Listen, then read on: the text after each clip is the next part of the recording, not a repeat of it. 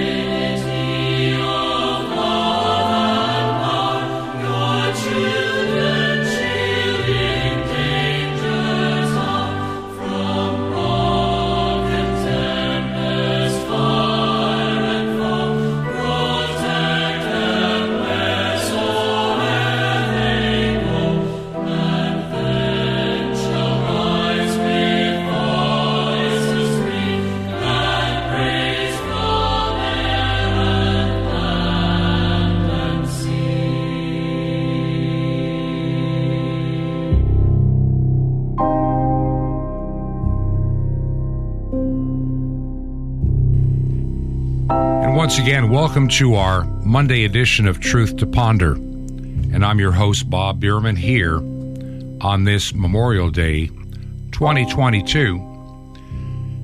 I saw an interesting item that came in my email just this morning before I started preparing for today's program.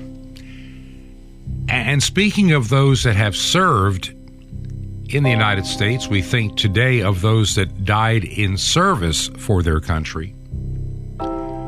I know that my father served in World War II in the Pacific Theater and also spent quite a bit of time behind enemy lines in China. My wife, her dad, landed on D-Day and was one of those that survived and made it all the way to the Battle of the Bulge and beyond. There seems to be a time in our history when I was growing up, that veterans were held in a higher level of esteem. Now, if we're really honest about something, and this is disturbing to me, somebody pointed out, we were talking, and I had to think, When was the last time the United States actually won a war? And it hit me, it's been around 77 years, the end of World War II, more or less. It was a stalemate in Korea. What did we gain in Vietnam? Desert Storm, all of it. And many of the activities we've been involved with until this day. Our military has gone through some dramatic transformations. And in the last year or so, and of course during the prior Obama administration, there were a lot of changes that occurred in the military. Suddenly, homosexuality became important. The idea of a fighting force to defend a nation became less important. It became a social experiment. And we think of the veterans that have served in, let's say, the last 30 or so years, going back to Vietnam even. And we see the suicide among U.S. veterans is around 20 a day nationwide. And it is one of the greatest crises of our time. Just before the pandemic, 6,261 veterans committed suicide. They suffer in silence from what they went through. And I have talked to some people. I was just a little bit too young to have served in Vietnam. I would never have made it there because I was not old enough at the time. But those that are just a handful of years older than I am, many did serve. They were drafted, given a gun, and forced to serve in Southeast Asia. And I say with all sadness, what a mistake we made. What did we accomplish in Vietnam? We walked away. It is now a unified nation, and we buy clothing today from Vietnam. And how many young men had their lives cut short? When we look back at some of the conflicts that the United States has been involved in prior to the Second World War, we fought for freedom in our Revolutionary War. Some may argue we did the same to some degree in the Civil War, though there is debate on that. I'm not so certain what we accomplished in World War I, and we see the aftermath of World War II that changed the world and the entire planet as we knew it, as we came into the nuclear age. And so we look at the number of veterans that are committing suicide, and it seems that it started to rise in 2008, and it continued rising until 2014. A little dip, but here we are back. By the time we hit 2019, pre-pandemic, the number of veterans taking their own lives each and every day and every year is a concern. Many of the conservative websites that I visit, many of the mails that I get every day, we're reminded of those that gave their lives in service for their country. And I'm going to say something that maybe you don't want to hear. Maybe some of the battles that we have been involved with, I'm reminded of something that Dwight Eisenhower said when I was just a little tiny child.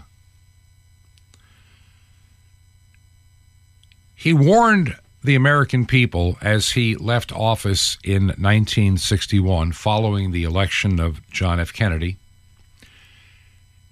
In his farewell address to the nation, he said something that maybe some people didn't understand, maybe some people did.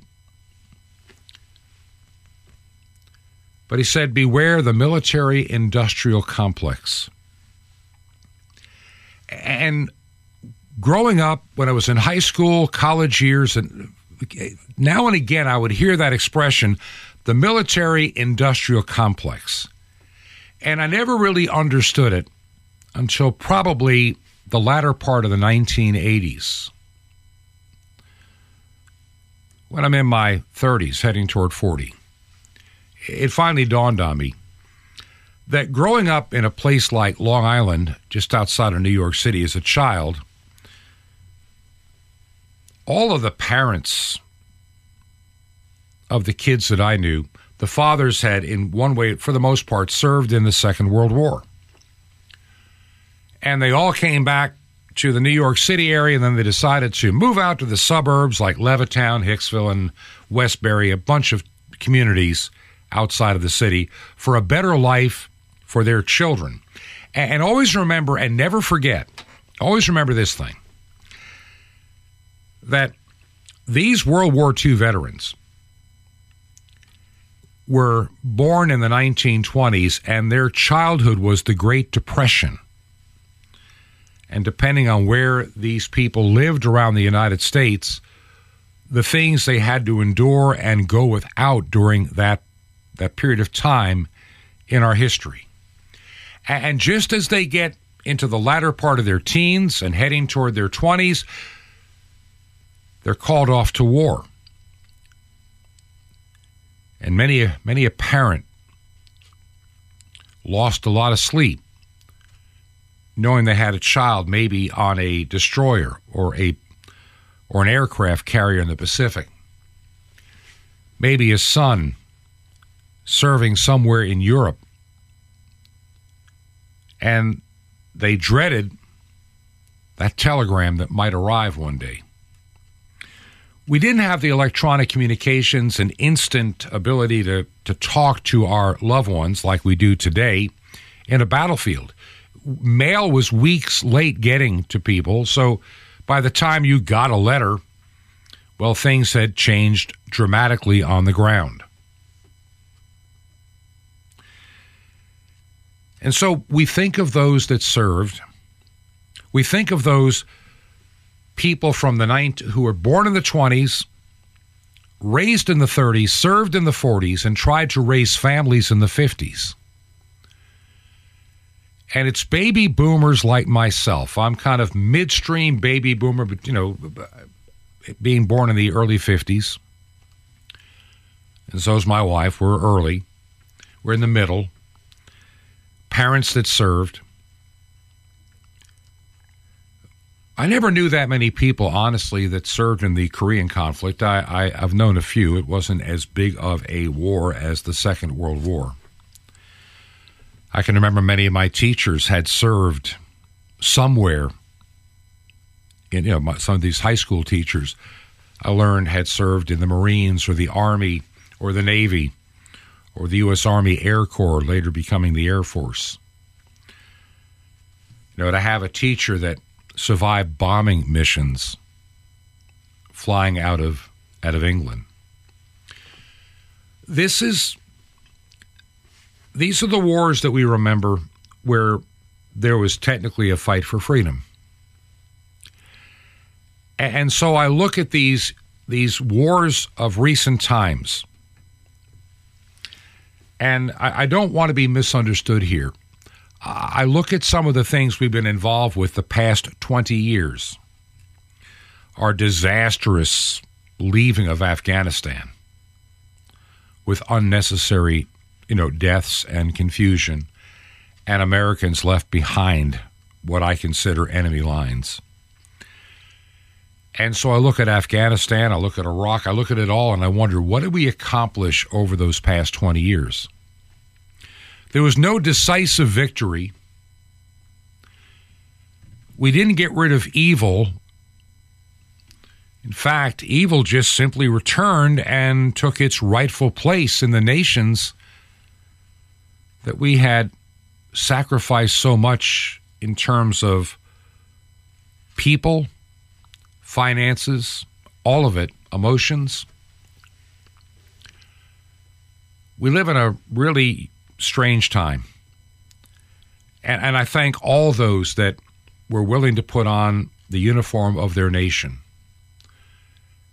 But my heart breaks because I realize the politicians that run this nation, that have called our sons and now even daughters into harm's way,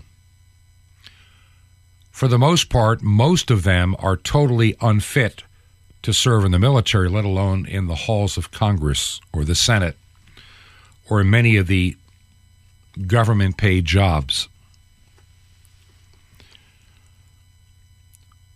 The World War II vets are pretty well gone. And it won't be that long before even the Korean veterans are taken one by one as time goes by. Already now, those that served in Vietnam, we're beginning to lose them. Realized over the weekend, somebody that I knew in another state, I'd kind of worked with him for a while. He's a little bit older than I am, maybe by about 4 years. And he had gone to a military school. He had served his nation, never talked much about it. And he passed away this past November. I didn't know about it. We didn't keep in contact that often. And I happened to think of him, and I started to try to see when's the last time we communicated. And I looked, and then I did a little research and realized he had passed away suddenly and unexpectedly. Life is but a vapor, says St. Paul. We put a lot of emphasis on this life. And today, here in the United States, we remember all of those that put on the uniform of their nation and died in the process of service. And the sad part is, in recent years, some of the places that they have served and lost their lives were unnecessary. I honor all of those that heard the clarion call. And for all of those that we have lost over the decades and centuries, we thank you. This nation needs to be, shall we say, give more gratitude and remembrance to all of you that served. And for the families that still grieve the loss of a loved one, whether it be a few years later or a few decades later or many years later, we pray God's comfort to you. We are a nation under God, and I believe God intended for us to be free. We must realize that no arsenal or no weapon in the arsenals of the world is so formidable as the will and moral courage of free men and women. The price for this freedom at times has been high, but we have never been unwilling to pay that price. Those who say that we're in a time when there are no heroes, they just don't know where to look. The sloping hills of Arlington National Cemetery, with its row upon row of simple white markers bearing crosses or stars of David.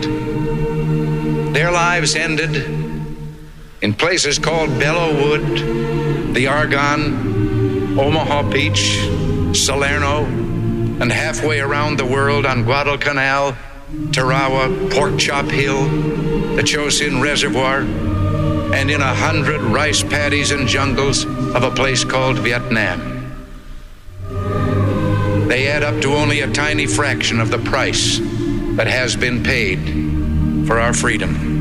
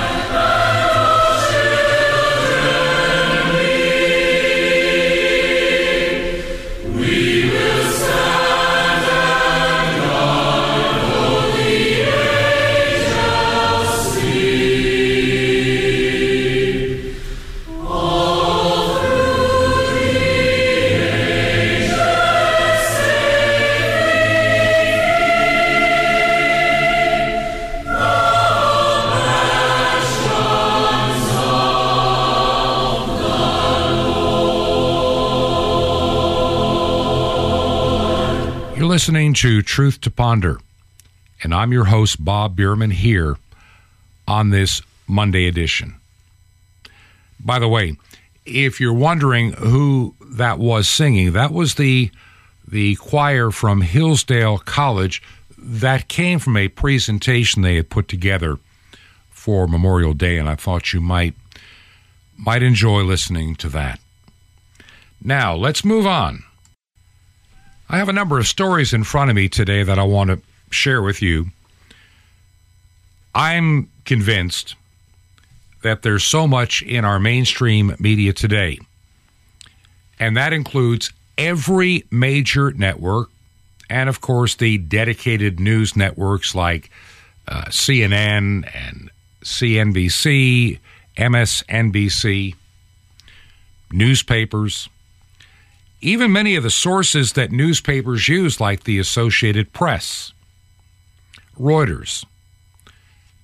They have traded in their, shall we say, integrity as journalists to be propaganda artists.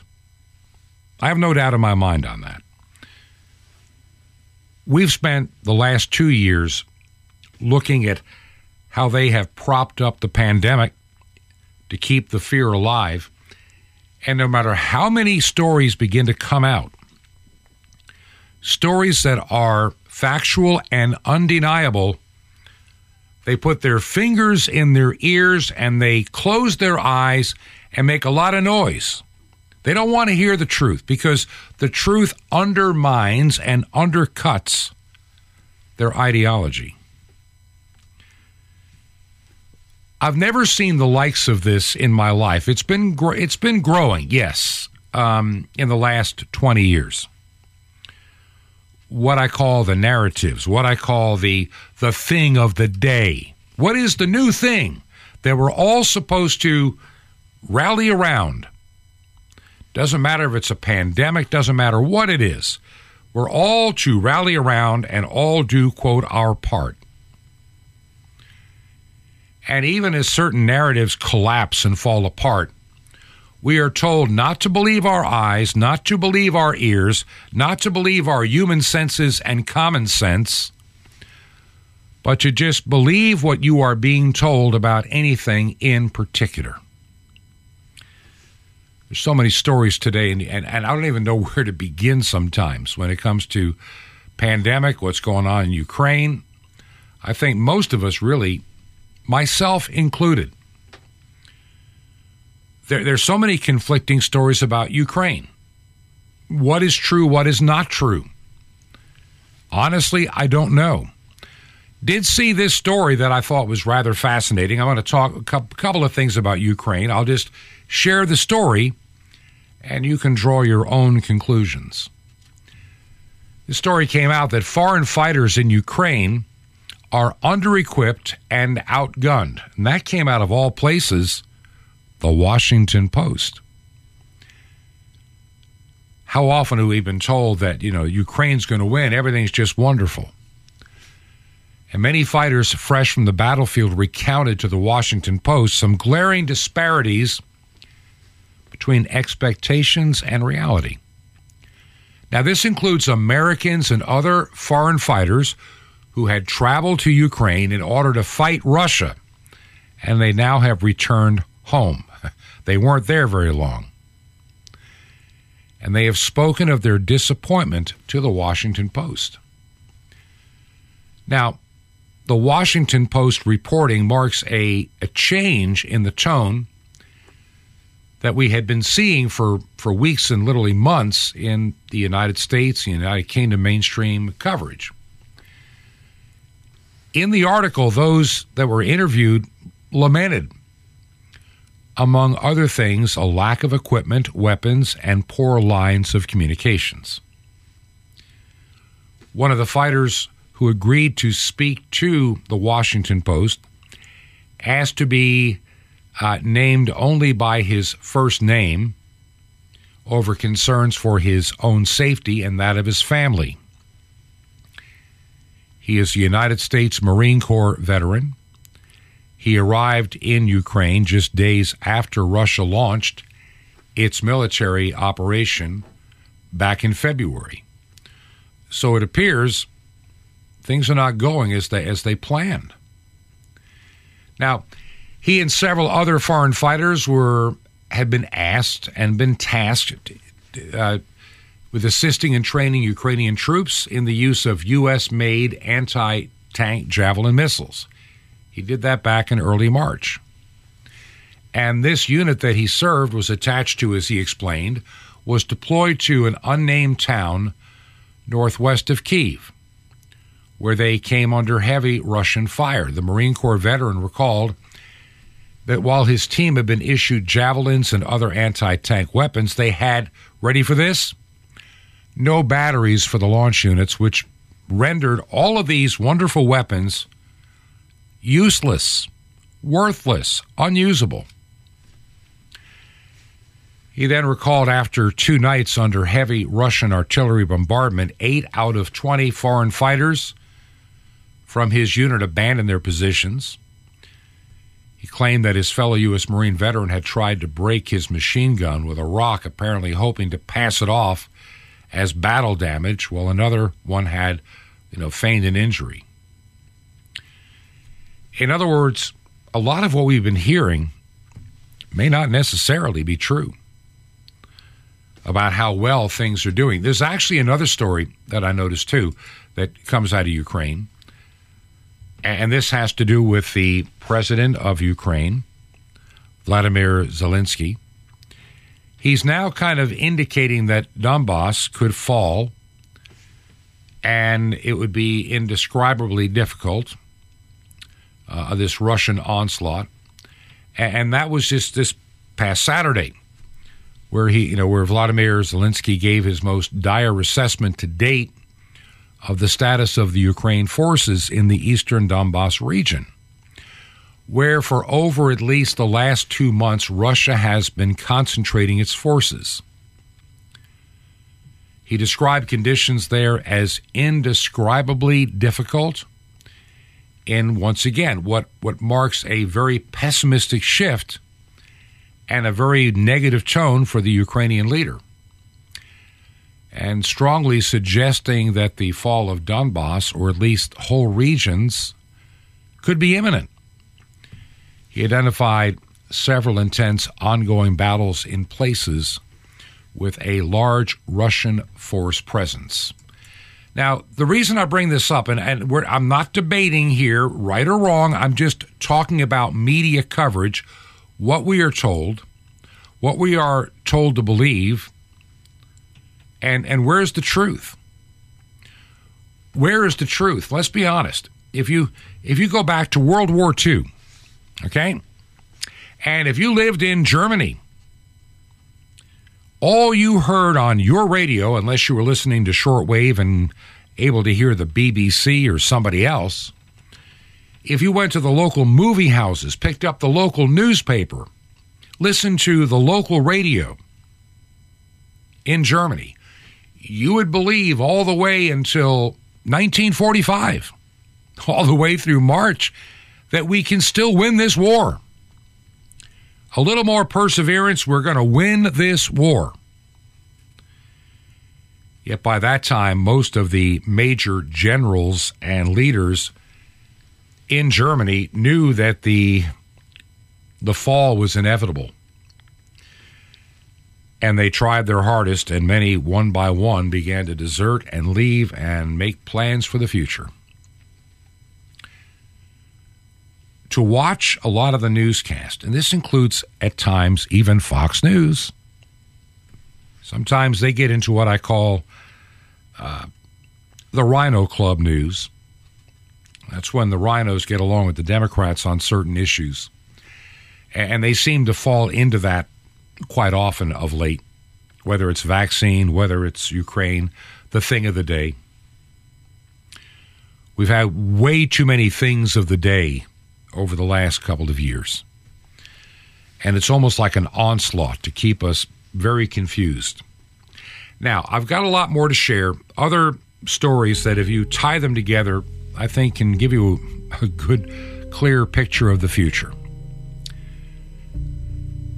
Hard to believe that Tomorrow is the last day of the month, the 31st of May, and we're entering the month of June.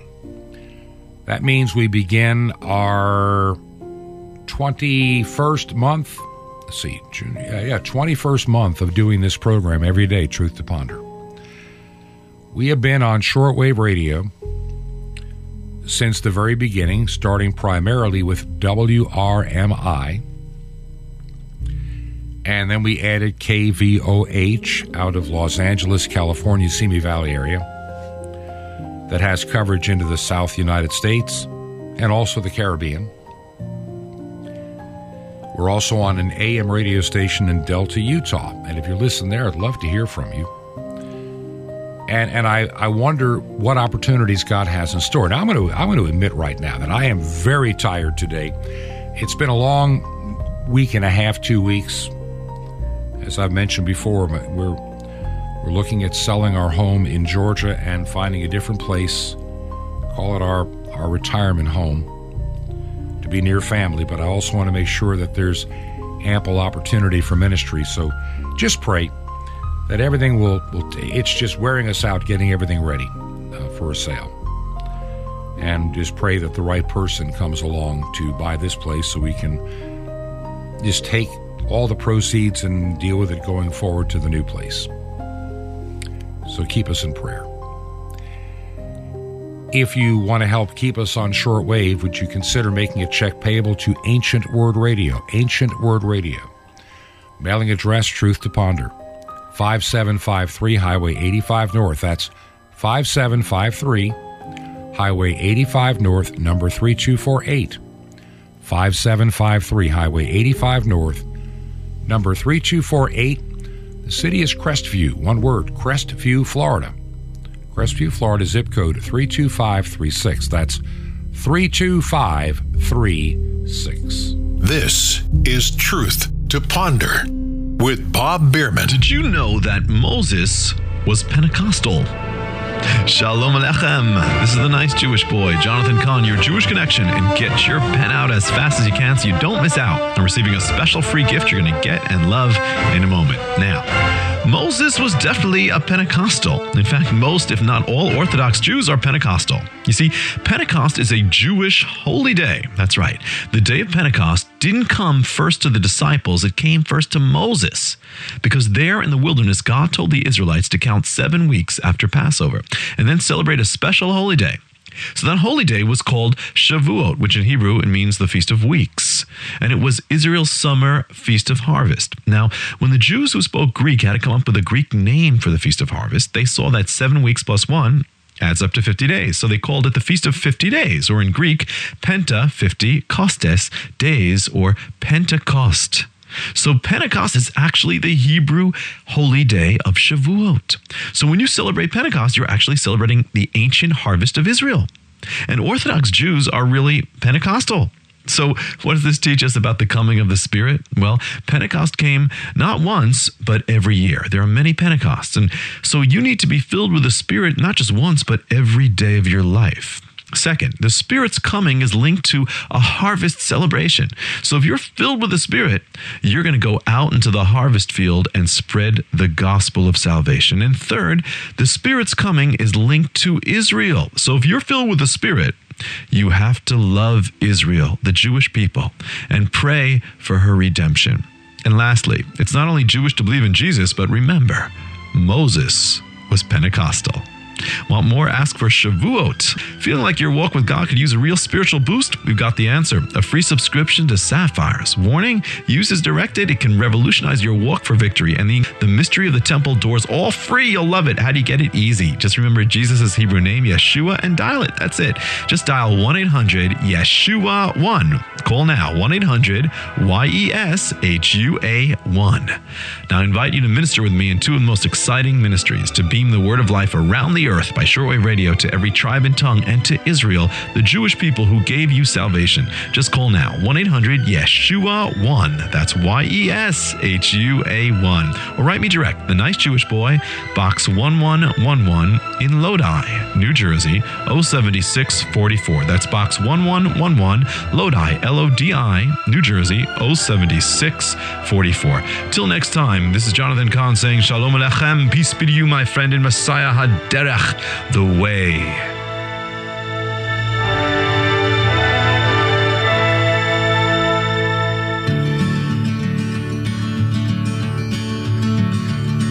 This is Truth to Ponder with Bob Biermann. And welcome back to part two of our Monday, Memorial Day edition of Truth to Ponder. And I'm your host, Bob Biermann. We spent a little time at the beginning of the program talking about Memorial Day and what is the difference.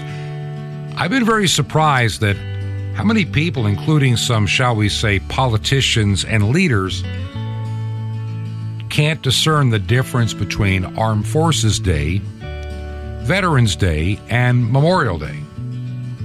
They get them confused. As I mentioned, the best way to remember is that Armed Forces Day are for those that are currently wearing the uniform of our nation.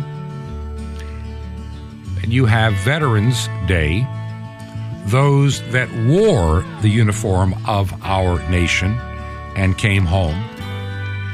And Memorial Day, those that died wearing their uniform in service of our country.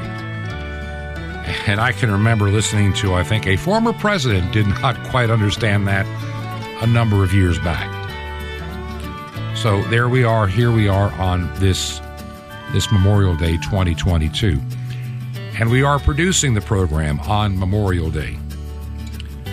This has been, as I mentioned, it's been a very busy time for my wife and I'm really feeling it now. I'm sometimes, what's the word I'm looking for? There are times that I really want to do a good job with this program, and it takes a lot out to put it together. Today, I'm just trying to get through today's program, but I've got some interesting news and things to share. We started this program way back in 2020. It seems like a million years ago now. Last day of August of 2020, we started.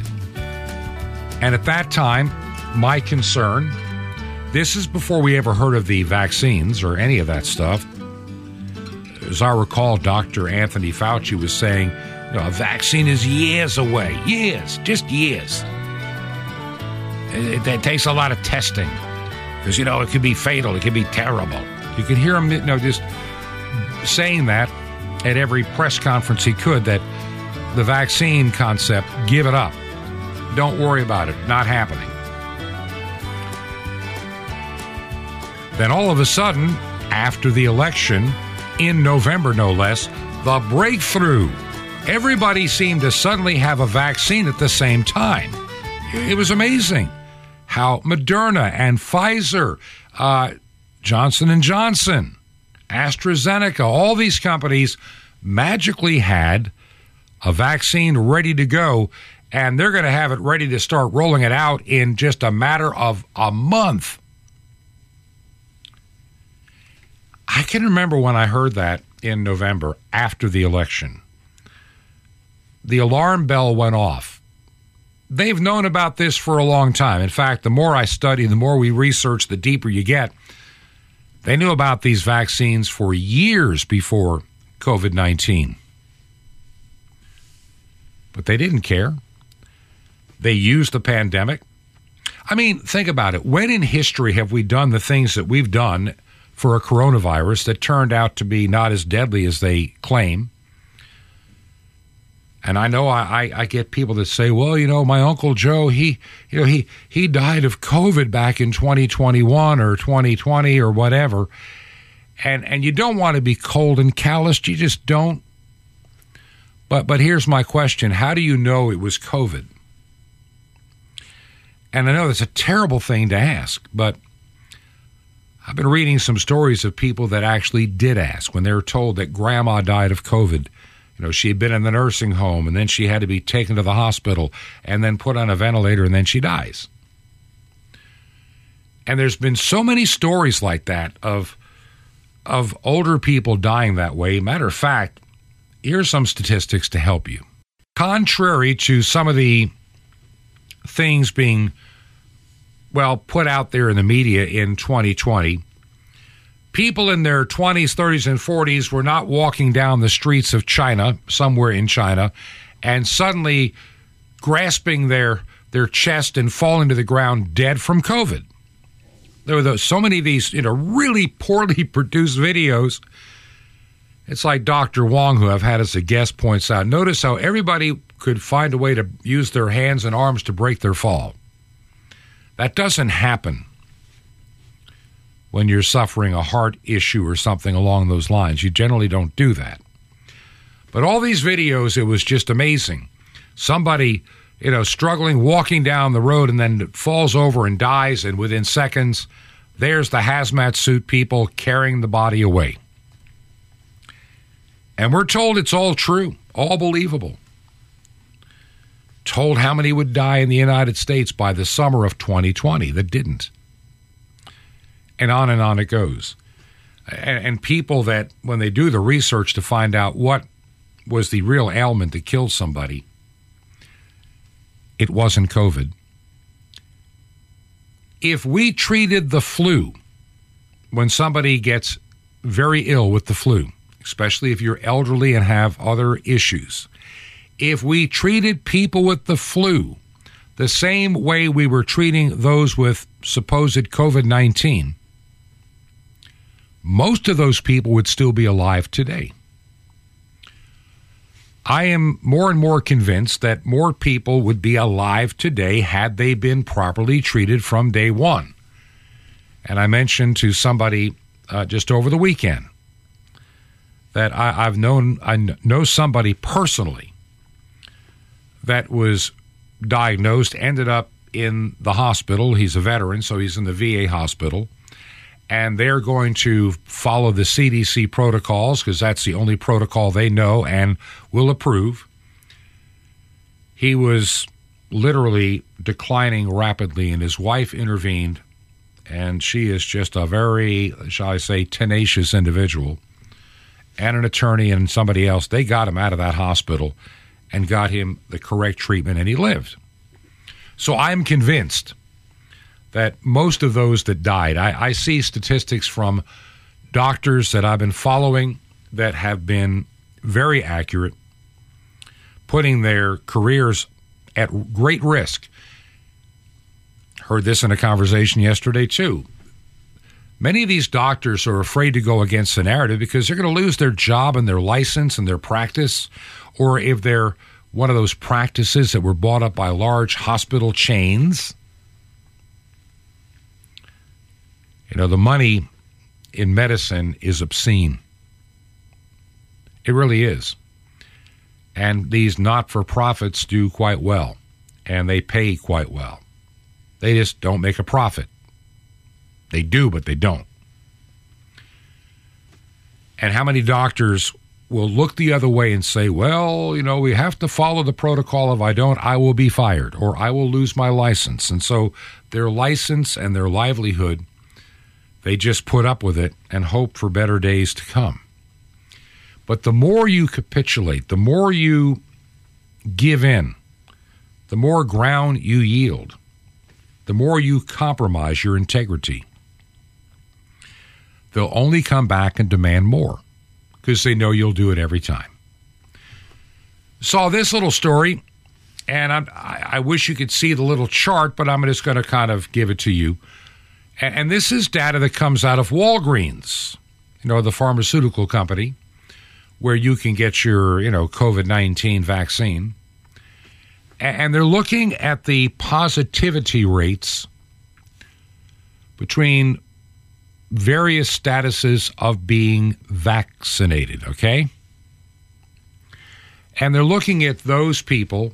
They're looking at the, you know, the positivity data of the test for those that are not vaccinated, those that have had one dose, those that have had two doses, those that have had two doses but more than 5 months ago, or three doses more than 5 months ago, or less than 5 months ago.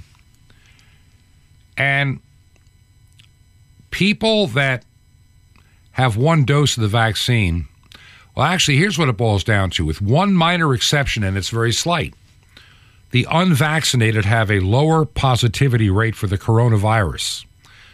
Those with the highest rates, are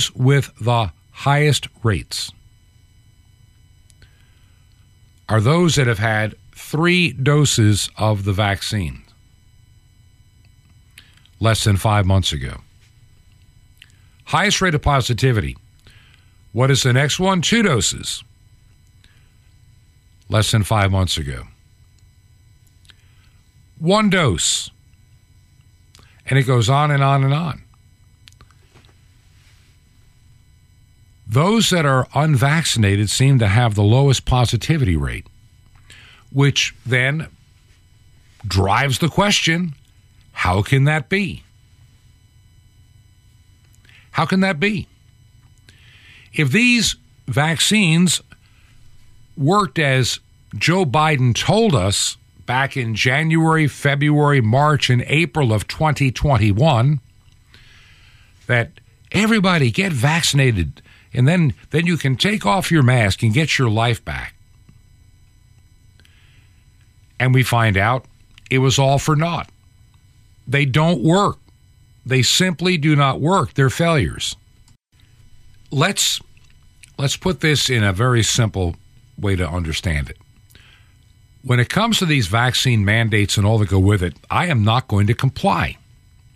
Because if I comply with what I can see are illegal and unconstitutional rules, regulations, laws, and mandates, you give an illegitimate government bureaucrat or agency or the government itself power they do not legally have. You're surrendering it. You're giving it away. And let me just add this little thought. When you go back to November of 2020 and we heard there was a vaccine, initially I'm thinking, how wonderful. Maybe we can get this pandemic behind us until people started looking at what these vaccines really were, and they are not vaccines in the conventional understanding. And a lot of people were sounding warning bells early on that you're dealing with a great experiment that has never worked.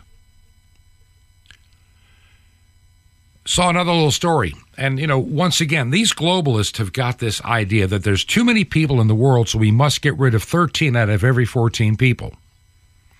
And then the world can be a happy place. Baby boomers like myself and those that are a little bit older than I am, those born, let's say, in 1945 or 46, they want to keep that number low. There's a big number of us, and they're afraid we're going to financially bankrupt the system. So what do? You get rid of them. Hope that they die sooner. Instead of somebody living to be 85, maybe they'll make it to 78 or 75. And by doing that to a large number of people, and if it happens over a large number of years, most people will never make the connection of what's happened. I don't know what's in these vaccines that's causing a lot of issues, but here's some of the things we know. When it comes to, shall we say, pregnant and nursing moms, getting vaccinated under the encouragement and of coercion is painful. And we're seeing things with pregnant women or those that want to be pregnant in these vaccines. It's very troubling. Now, bear in mind, the FDA and Pfizer have worked hand in hand, partners in crime.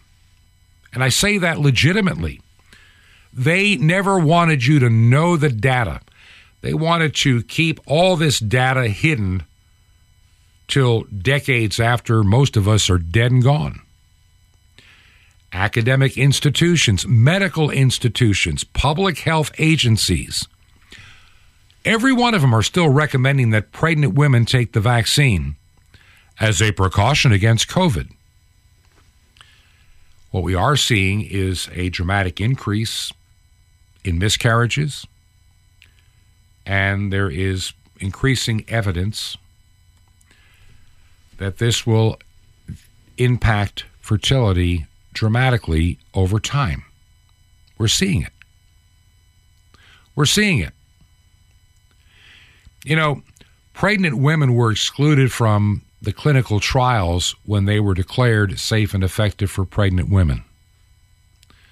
Pfizer, the FDA, and the CDC. The entire medical community, your local employer, who declared that you couldn't come to work if you're not vaccinated, have concluded that all this was safe and effective. Well, if it was safe and effective, why is every vaccine you can still get today still under emergency use authorization? There is no time-tested and fully approved FDA vaccine that you can get. And I don't care what Pfizer and the FDA tried to pull last year in their fraudulent press conference, implying that the Pfizer vaccine now is, it's approved. Well, there is a so-called approved version, but you can't get it. Oh, but Bob, it's the same thing. No, it's not. And they don't want you to know the difference. I knew the day of that press conference in August of last year. At this same desk that I'm sitting at now, with the same screen, the same computer, the same equipment I'm working with, I watched the entire press conference and recorded it. And I downloaded all the press material that was available, all the background information. And something rang out. I'm watching this thing, and they're talking about the trade name Cormidy or Corminati, whatever they want to call it. And then I'm noticing something in the FDA letter to Pfizer granting the approval. It kept mentioning another letter that had been mailed about 2 weeks prior. But nowhere in the information packet was that other letter. I finally stumbled across it. It took forever online because the FDA had a weird way of filing public documents, and you just had to guess what the folder name might be. And I ran into it, and it became clear that all they were doing was approving a vaccine that someday would be produced, but until such time, they were continuing and upholding the emergency use authorization for the current Pfizer-BioNTech vaccine. And so that's all that we're ever given. That's all that we're ever given. You know, I mean, and then they wanted to hold all this information for what, 55 to 76 years? They didn't want you to know about the data for these studies.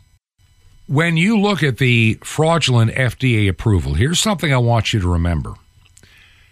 The animal studies that were done as part of that study for the FDA, for that approval, were based on, you know, a study that one of them was included 44 rats and were done over a period of 42 days. The problem is that doesn't fulfill the requirement to ensure that a drug or whatever will do harm to the next generation. The doctors conducting the trials, all of them, either had been employed or owned shares of stock in Pfizer or BioNTech. They're follow the money. As the saying goes today, if you follow the science, you're going to keep following the money. Money has replaced science. And there was an attempt to hide the fact of these doctors and their connections to having stock or shares or having been employed by Pfizer or BioNTech, just to use their initials on the studies so they couldn't be identified. You know, there's a conflict of interest. One more thing. All emergency use authorization excludes pregnant women. Pregnant and nursing women prior to this study were never allowed to participate in any phases of human clinical trials on anything. But now, magically, pregnant women can be. And so we're seeing this uptick in, well, miscarriages, adverse events, fetal deaths, post-term, preterm deliveries. I mean, it just, the list goes on and on. It's not good. They tried to hide it from you. Would you keep my wife and I in your prayers over the next days? As I said, this has been kind of a... Got up this morning, had a bit of a sleepless night, just so much on our plates right now. And it's not easy to get all the things done we're trying to get done with certain deadlines. There is a good chance that this program will originate next week again in Virginia. We'll be staying with our daughter and son-in-law for a while. It's not easy being on the road, and it makes it hard to do the program, but we're going to keep trying. So would you pray for me that I can keep this program going as it needs to go? Right now, I'd like you to make some suggestions. What topics could we cover that may be helpful to you? There are a lot of topics out there, and I think looking at this world from a biblical and distinctly Christian point of view is something that we do need to do. No doubt in my mind about that.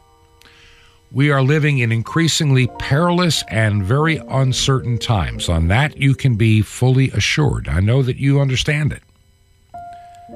And as I babble on here today, trying to share with you what's on my heart and my mind, I know that we may have a little respite, but I recognize there'll be another pandemic, another crisis coming down the road. If you think that we're going to have a peaceful election in the United States this fall, I don't think we can. They'll come up with something. They'll find a way to stuff ballot boxes again. They can't afford to lose. The Democrats can't afford to lose as many seats as they're about to lose in a short amount of time. And so I don't trust, I can't believe that as much as I love my country, I cannot trust my government any longer. The truth is not in them. It's all about power and money. Do you believe in the program we do here? Would you consider supporting us financially? If you can help keep us on the air, would you consider making a check payable to Ancient Word Radio? Ancient Word Radio. Mailing address is 5753.